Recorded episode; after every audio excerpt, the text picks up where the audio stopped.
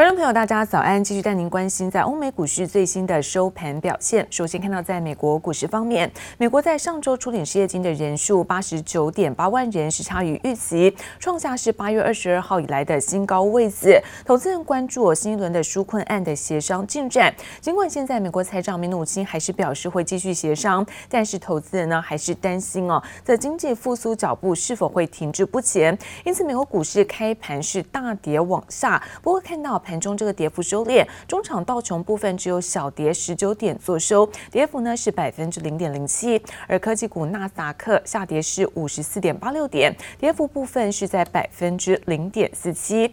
S&P 五百指数下跌了五点，来到是三千四百八十三点，跌幅百分之零点一五。而费城半导体呢，则是下跌了百分之零点二五，收在是两千四百一十一点。好，再来看到是欧洲的相关消息，由于现在。新新冠疫情在欧洲是卷土重来，尤其在法国的大巴黎地区，从周六开始将会实施宵禁。英国也传出要考虑全面的封锁，因此欧股早盘全面的重挫。德国部分那一度大跌是百分之三呢，不过尾盘持续看到卖压的干扰，德国中场下跌是百分之二点四九，而法国跌幅则在百分之二点一一。Quite frankly, when I speak to Pelosi today, I'm going to tell her that we're not going to let the testing issue stand in the way, that we'll fundamentally agree with their testing language subject to some minor issues. Uh, th this issue is being overblown. 美国财政部长梅努钦在开盘前喊话，愿意解决与民主党的分歧，让新一轮纾困案又露出些许曙光，引起市场高度关注。因为美国就业市场仍没有改善。We saw U.S. states reporting another 898,000 Americans filing first-time unemployment insurance claims for that week ended October 10th. That was higher than the 825,000 that had been expected after four straight weeks previously that we had claims actually improving week over week. So another sign here of some slowing improvement and stagnation in the labor market's recovery. 美国上周初领失业金八十九点八万人，不如预期之外，还逼近九十万大关，创下八月二十二号以来的新高。这已经是连续七周超过八十万，失业人口仍高居不下。What they want to do for the first time in 20 years since they set the rules of the internet is limit some of the powers that they have. For example, they want to force uh, tech companies like Amazon Or Facebook to share data with smaller rivals to allow them to thrive. 美国科技巨擘被欧盟锁定进行反垄断调查，由欧盟国家率先表态力挺。根据《金融时报》报道，法国以及荷兰数位事务的部长已经签署文件表态，支持欧盟的反垄断措施，甚至同意科技巨擘进行业务分拆，避免不公平竞争。We did see exceptional strength here from Morgan Stanley's trading desk. We had equity sales and trading revenue up 14% over last year to 2.26 billion dollars, 11.7 billion dollars up from 10 billion in the same quarter last year. 摩根士丹利第三季财报亮眼，营收一百一十六亿，获利二十七亿，暴增百分之二十五，每股盈余一点六六美元，全都优于市场预期。主要受惠于交易部门以及投资管理部门业绩超乎预期，在疫情期间逆势上扬。经济部陈一凡综合报道。而美国总统川普的长相俊俏的小儿子拜伦，经传是曾经确诊。那川普的妻子梅兰妮亚在十四号也松口的坦诚说，拜伦和他在川普染疫的时候也曾经做确诊，但现在已经是呈现了阴性。那川普在前往爱荷华州造势时，也声称拜伦染疫之后很快就好了，因为他才十四岁，因此年轻力壮，免疫力超强。走在美国总统川普身旁的帅气小儿子拜伦，比一百九十公分的川普还要高，不时和媒体挥挥手。最新传出，十四岁的拜伦也曾染疫。The first lady said after she and President Trump tested positive, she worried about Barron. He had first tested negative, but soon did test positive. 梅兰妮亚表示，拜伦是无症状感染者，现在两人的检测结果都呈阴性，还透露自己选择自然的治疗方式，使用维生素和健康食品。The first lady strikes a different tone than her husband, writing that although her symptoms were minimal, quote, they hit me all at once and seemed to be a roller coaster. She says she experienced body aches, a cough, and headaches, and felt extremely tired most of the time. 川普到爱荷华州机场造势，还拿自己的儿子拜伦当例子，称年轻人免疫系统超强，百分之九十九点九都能康复。Barron Trump, you know, he had, he had the Corona 19, the China virus. It's got 21 different names. Barron tested positive. Within like uh, two seconds, it was uh, Barron is just fine now. He's tested negative, right? Because it happens. People have it and it goes. Get the kids back to school. 川普一家三口都曾染疫并顺利康复，但摆脱疫情困境的新一轮纾困方案仍未达共识。财长梅努钦与众院议长佩洛西周四继续协商，民主党要求一次规模二点二兆美元，而川普政府希望先单独纾困航空业，或直接发给美国民众一千两百美元现金。大选前恐怕很难达协议。I have been very open to having a, a single standalone bill for the airlines or part of a bigger bill, but there is no standalone bill without a bigger bill. There is no bill. I suspect that they don't want to give the president a win three weeks before the election, but they are holding up relief to hardworking Americans. 川普最新在推文批评死对头佩洛西不关心美国劳工，应该尽速批准法案。但川普对纾困案的立场也变个不停，让新一轮补助望穿秋水。记者黄心如、林巧清综合报道。 而美国总统大选现在倒数不到三周，来自于在《纽约邮报》接获了线报，提到说啊，揭露这民主党候选人拜登跟儿子杭特的通乌门丑闻的新的证据，打脸拜登呢，宣称从没有跟杭特讨论在海外生意的说法。而总统川普现在把握机会，在造势场合上猛批拜登也这个说谎，根本就不应该参选总统。Well, we've just learned through explosive documents published by A very fine newspaper, the New York Post, that Joe Biden has been blatantly lying. 就是这么巧，美国总统川普登上爱荷华州造势舞台前一刻，《纽约邮报》在网站上爆料，拜登父子的通屋门丑闻有新发现。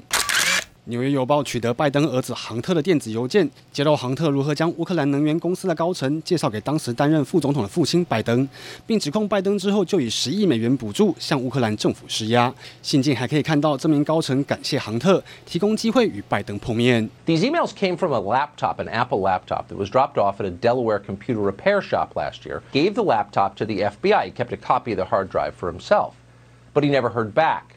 Finally, the man contacted Rudy Giuliani's office, and today's story is the result of that. I don't discuss business with my son.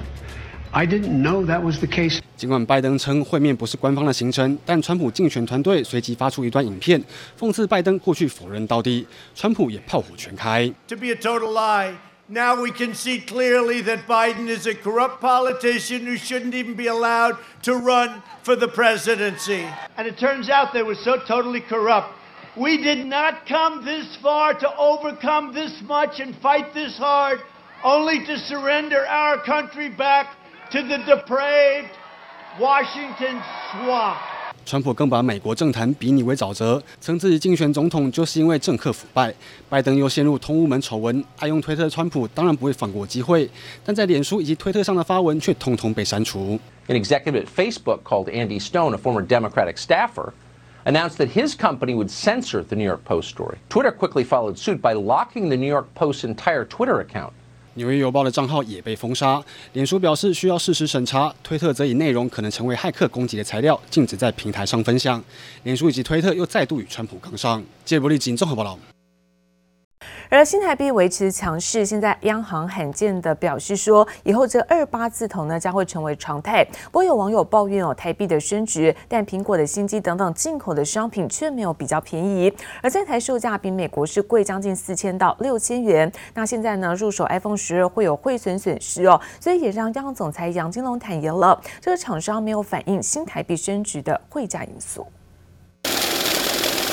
二八字头成常态，央行总裁杨金龙开金口认了新台币强劲升势，但台币强势，进口商品的售价却没有比较便宜，也成为立院质询焦点。生气啊，因为美国本土卖的手机以美元计价换算台币，台湾卖的手机居然还贵四到六千元啊！呃，有一部分，嗯。啊，是因因为供需的因素了。对，有一些因素呢，可能也是它没有反映啊啊会价。越来越多眼尖的网友都发现，新发表的 iPhone 十二在台湾购买比在美国买整整贵了好几千，现在入手恐怕得承担汇兑损失。民众也开始表示要再多加考虑。我可能会考虑一下，因为六千块不少，对，所以可能会变说，我可能不急着那么用，我可能会想办法请朋友从国外帮我买。大家应该这时候先不要买吧，我是觉得太贵了，所以很多人会到美国去买，可这样是不太公平。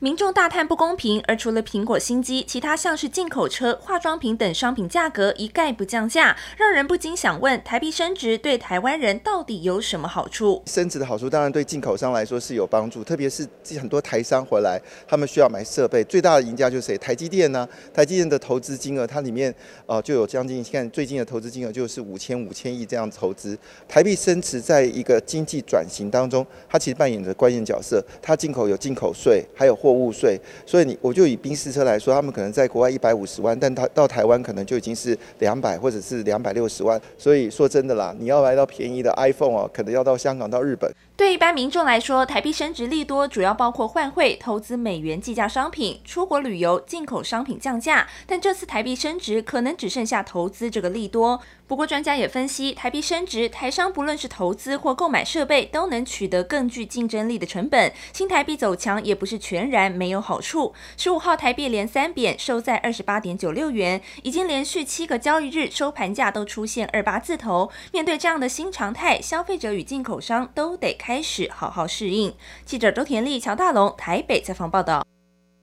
而晶圆代工龙头台积电在昨天下午举行了法说会，同时公布了在第三季的财报。看到这个税后存益大约是新台币一千三百七十三亿元，那再创下是历史的新高。每股盈余 EPS 是新台币五点三元，累计前三季每股赚了十四点四七元。同时预估在今年全年的营收成长高达是百分之三十。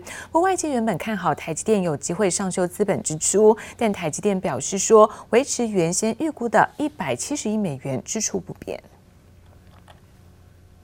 而台积电的法说会呢，在昨天登场之后，非凡新闻在法说会后独家电访到外资圈资深的半导体分析师陈慧明，而他认为这一次的结果再度的超乎预期，也点出外资圈将会调高目标价，这个是很自然的事。嗯，第三季 beat 的，嗯，他之前的 guidance。在营收、在 gross margin 这两部分都 beat，那在于第四季的话，gross margin 这部分还是蛮惊艳的，那并没有因为五纳米的营收上来而掉下来，我想这一点是不错的。那对于未来的嗯展望的话，第一个 CapEx 给的很强，所以感觉需求很强。那第二个就是说，他有提到 HPC 会是未来的主要的嗯营收的 driver。那大家联想的大概就 Intel，所以看起来短期是不错的。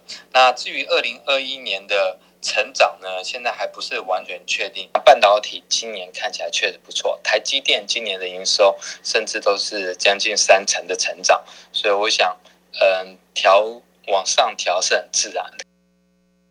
台积电呢，今年资本支出大约是一百七十亿美元，在创下历年的新高。而陈慧明看好今明两年都能够维持在高点，股本也有机会持续成长。而大同的陆资炒股案现在越演越烈，来自于金管会哦，第四度抓到这陆资违法持有大同股权，不过这一次并没有公布最终的受益人。那传出呢，百分之五点八七股权是市场派有一名正信的股东持有。金管会主委黄天木在昨天回应，这个查到的陆资他不姓郑。有人来检举，我们当然，尤其是是录资，我们当然要去查嘛。所以就是有几个个案一直在进行。只是现阶段我们查到的是五点八七部分会取消他的投票权。金管会第四次抓到违法录资，透过外资身份投资大同公司，传出这部分股权是市场派一名郑姓股东持有。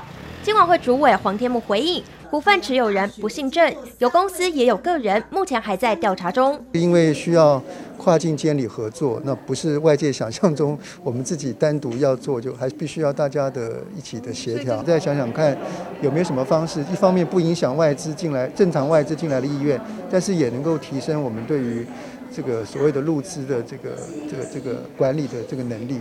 大同陆资炒股案越演越烈，金管会搜集资料后调查发现，有中资假冒新加坡金融机构投资大同，持股比例百分之五点八七，将财阀新台币两千五百万元，停止股东权利，限六个月内出清持股。大同周四则重讯指出，被行政院诉愿委员会驳回，大同申请停止执行核准股东临时会的行政处分，同时感谢金管会持续查核陆资并宣布裁罚。而针对富邦金旗下北富银在国庆连假期间大动作更新网银系统。但新系统上线后问题不断。黄天牧首度表态，认为处罚言之过早。会不会处分？我想应该还言之过早吧。我想转型过程中难免都会有一些这些问题，重点是。呃，所有的客户的权益要能够确保，目前好像还没有还没有收到。金管会先前启动资本市场三年大计基础架构，相关资本市场管理与金融科技，黄天木也都持续紧盯监理风险。记者叶林林秋强台北采访报道。